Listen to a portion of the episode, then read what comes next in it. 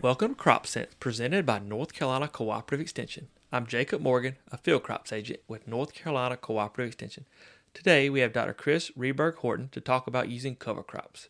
Good morning, Doctor Reberg-Horton. How are you doing today? Good morning, Jacob. Pleasure to be here.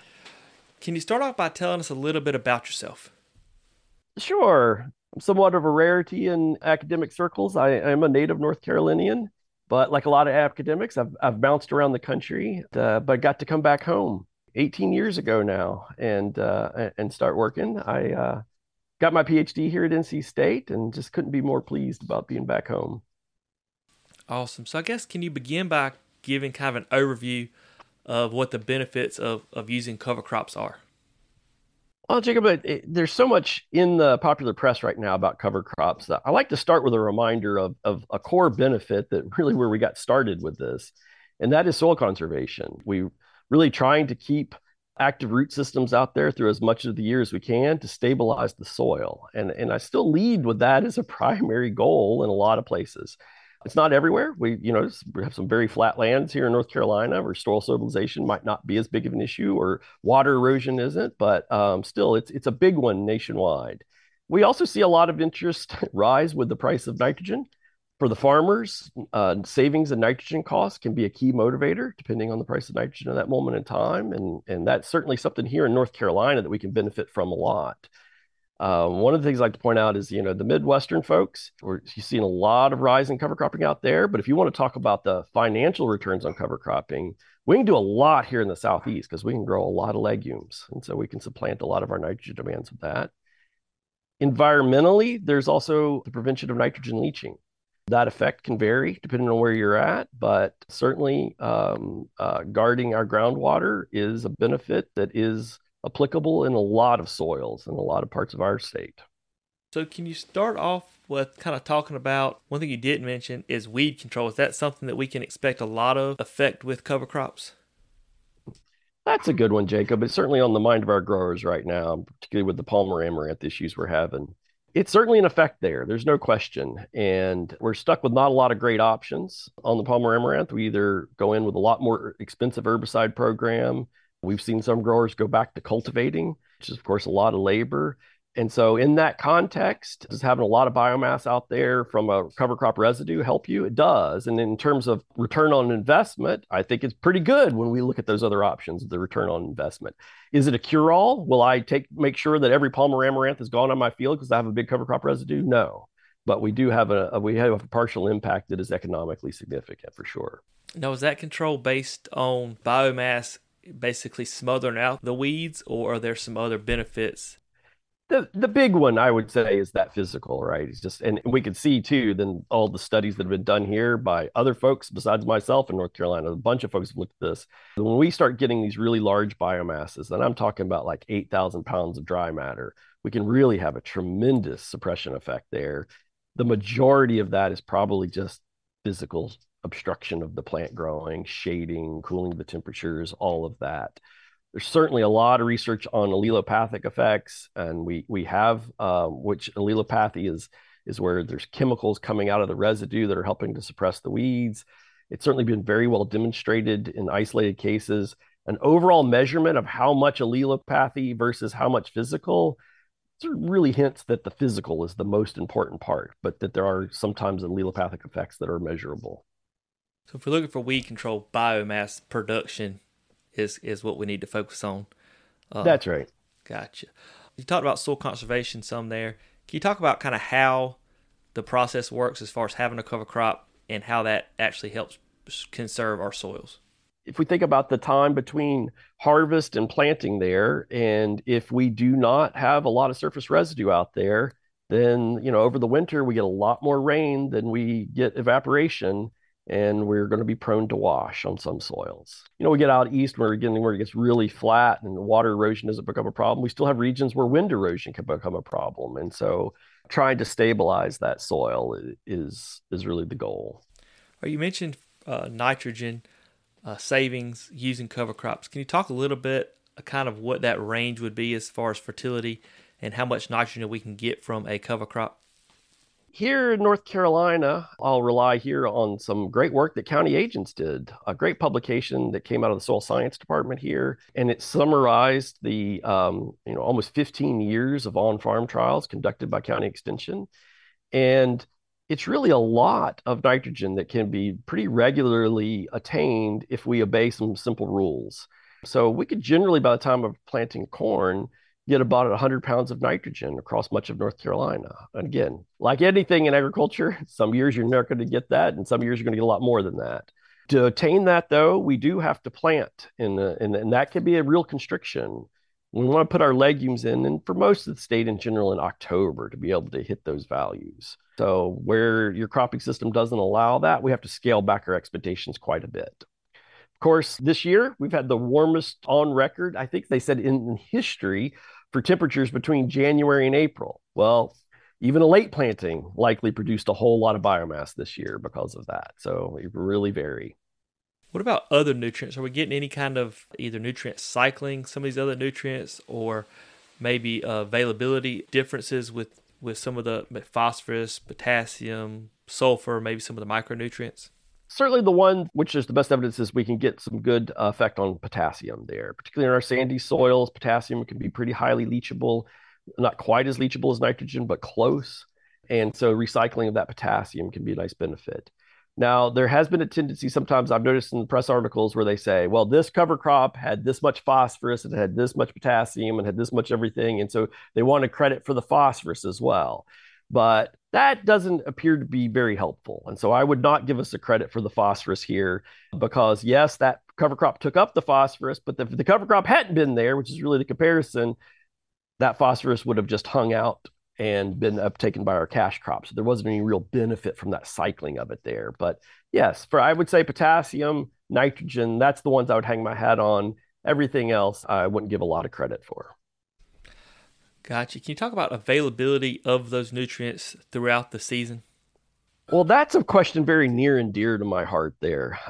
It's a complex phenomenon. And so we like to say, you know, if you read the extension bulletins about a, like nitrogen release from cover crops, we have a lot of, and I've been guilty of this myself, telling farmers, hey, you got to think about this and you need to think about this. And it's going to matter on the rain. It's going to matter on your soil type. Well, what's a grower supposed to do with that? I mean, think about it. Okay, I thought about it. Now, what do I do? And so I think this is one of those areas where it's complex enough that we really need software, decision support tools that guide growers through this, models that help them predict. So th- that's something that my team has been working on in collaboration with the uh, U S D A A R S service for several years now. We have a tool that's on the web. It's called uh, Cover Crop Nitrogen Calculator. And what it does is it, it looks at the weather. So a grower can stand in the field and say, okay, I grew this much biomass of this species. And we pulled the weather data for the lat long in that field. We pull the soil type information and we run a model and we say, okay, based on what's happened, you're, let's say I terminated this cover crop in February and you're out there at planting and say, well, you're planting now. This is how much of nitrogen has already been released. If you're doing a side dress application, you say, okay, how much has been released? The, now, what do I adjust my side dress for? So that's what we've been working on. And we have validated that now across a good bit of the country. And it seems to be work, working very well and farmers have been happy with it. There's a, there's a caveat though here is that we are seeing now that a lot of growers are planting these cover crop mixtures. So we're, you know, we're no longer dealing with just this monoculture. And that is complicated because if you ever walk across a mixed field, by golly, almost every one of those fields, you'll see, oh, this little patch of the of the field is all grass. Then I get to the next patch, now it's all legume. Now I get to the next patch, maybe it was all my brassica that was in there. And it's like, well, the nitrogen recommendation for this little bit of land is really different from that one. And we haven't had any capacity for dealing with that complexity. And so what ends up happening is we're probably over-fertilizing the legume-rich areas. We might be under-fertilizing the grass-rich areas, or maybe we're, you know, dialing up our nitrogen in response to wash out that grass effect and then really over-fertilizing a good bit of the field. So how do we get around that? Our lab has been working on technology now, a smart camera system to where we can actually map that cover crop performance. And that we can now run the model instead of running it for the whole field, we run it pixel by pixel to inform variable rate application.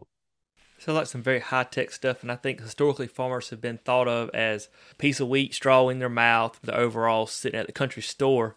And in fact, even before we talk about this technology you're describing, the tractors that people have today, the technology that's on there, the auto steer is just really mind-blowing. And so with that, you talked about cover crop mixtures. What would be your recommendation as far as a mix? If you look on YouTube and go to that rabbit hole, some folks are saying just straight cereal rye, and some people are advocating four hundred thirty-seven different uh, plant species in a cover crop mixture. So kind of where would you uh, point someone who's kind of wanting to get started this cover crop? You know, it really does depend on your goals. Um, and we've talked about some of those goals here. If somebody is really after, for instance, weed control, they're just struggling with Palmer amaranth. They're like, I don't care about the nitrogen thing, or I'm doing soybeans. I definitely don't care about the nitrogen thing. I'm trying to control my Palmer amaranth. Well, that's a good reason just to plant the cereal rye. I think if you just want to go after biomass, you're going after weed suppression, just stick to a monoculture. So there's absolutely plenty of times when a straight monoculture is the right answer. But if you have other goals and say that, well, I would like some weed suppression, I would also like to cut my nitrogen bill, so I'm doing some corn here. Okay, well, then that might be a good reason to put both the but the rye in there and some other legume in there. You know, the, that'll help elevate, the rye will help elevate my weed control, and that legume will help elevate my nitrogen release there. I also might make a better slow release fertilizer out of it. We have seen that depending on when you kill that cover crop, cover crop residues can break down pretty quickly. They can break down too faster than my crop demand. And so when I mix, I'm able to slow that overall release because the grass is sort of absorbing some nitrogen during during the immobilization time. And so that can make a, a natural slow release fertilizer, if you will. So I really think it depends on the goals. And, and again, that's another complexity for which we need software. So uh, we have twelve extension agents this summer that are conducting tests with growers of a cover crop species selector tool. And in that, we really ask the growers, you know, rank your goals for doing this cover cropping. And then we, again, look up their soil type, and we look up at the planting windows, and we help make guide them through decisions about what type of monoculture or mixture that they should be thinking about. So you've said a few different times about biomass. How would you go about telling a grower to kind of determine what kind of biomass is out there? If they're looking at a field, if you do it for many years, I'm sure you kind of get an eye for it like anything. But someone who's just beginning, how would you go about figuring out how much biomass is out there? Yeah, this is a really sticky point, Jacob, because everybody get, hates to get out there with like a pair of scissors and try to take a cutting, right? And so how can we avoid taking a cutting? It's really the question. It is one of the driving reasons we developed the camera system, is that we wanted to get away from him to cut. That said, there's nothing that beats a few cuttings. And I find that growers who have been in the cover crop business for a while will m- might have taken some cuttings those first few years. And then they start to get that eyeball, like you say, like, oh, that looks about like this amount of dry matter. And they start to get a feel, and they'll oftentimes cease taking any cuttings for that. So I, I think those are the two approaches. We're going to have to do this with technology or by training folks to get this collective assessment of it. I will say the thing that's very counterintuitive for things like rye is that we tend to equate height with biomass. And that would be very true on something that we fertilize well, but not always so true in something we don't fertilize. You can find a six foot stand of rye that had very little nitrogen, and, you know, it didn't tiller much, and it's a thin stand. You can see the ground everywhere. You just not got that much biomass. And then another six foot lush one, and you you know, you could be looking at three or four times the biomass at the same height. And so that relationship breaks down a little bit. But again, growers get used to walking those fields and sensing those distinctions. So one more question as far as the planting goes. If you're going to recommend somebody planting cover crops, the earlier the better. Is that kind of as soon as you can get in that field behind the summer crop and, and get it planted, or it, can you plant it too early, I guess is what I'm asking? Yeah, that's a harder one. There there are some species for which we can plant a little too early. Peas is one of those. If you just go buy any pea from the, the local feed store, you know, most of them are going to do tolerably well here over the winter. But if we plant some of those varieties a little too early, like in September, and get a lot, a lot of nice lush growth, and then that first hard freeze comes through, we can really set them back. I've even seen a couple occasions where they they completely died. Now, we have found that with good varietal selection, that goes away. And so planting up into September becomes very possible. But it is a little bit possible to plant too early. So we also, I will say, we'll mention one is that we have farmers sometimes doing this by aerial. They'll come in and they'll overseed either by plane or drive on the last bit. We're letting like the soybean leaves cover the seed and doing that. And there's one risk of planting there a little too early that every once in a while we get delayed on, on harvesting. And then we start to get green cover crop area up in when we're trying to combine our beans. That's not good. So it's been rare that we've had reports of that happening, but boy, about four or five years ago, we had quite a few pockets around the state of that happening. And then people got very skittish about that. Yeah, that will definitely create a, a problem at the elevator. Uh, is, there any, yes. is there anything else you think we need to discuss that we haven't talked about yet? Well, I will say too, you know, uh, we're seeing a lot of interest in cover crops for carbon. So there's both federal programs and voluntary carbon markets. We have quite a few growers in the state around, and that is growers are basically getting paid to sequester carbon in their soils. The science of that in North Carolina is very hard to build a lot of carbon in our soils, right? It's hot, it's pretty wet here. Our soils are pretty well aerated for much of the state. It is tough to build carbon there. So there may be a more interesting story there for nitrogen oxide. We have some folks at N C State who've got a very good handle on that. I would point out the soil science department's got a great team working on those issues and looking at nitrous oxide emissions. But the carbon story, I think, is a little harder to tell here, but nitrous oxide is a greenhouse gas as well. And so that I think that's where we need to be paying more attention. Well, we certainly appreciate your time today. Well, thank you so much. I've been a big fan of the podcast for a long time, and it's just a pleasure to be here. Well, well I'm, thank you for the kind words. And if anybody out there likes the podcast, please tell their friends and leave a five-star review. Uh, if you have any questions about cover crops, feel free to reach out to your local cooperative extension agent. They'll be happy to help you come out and help make some of these decisions. And as always, thanks for listening to Crop Sense, because if it isn't making money, it isn't making sense.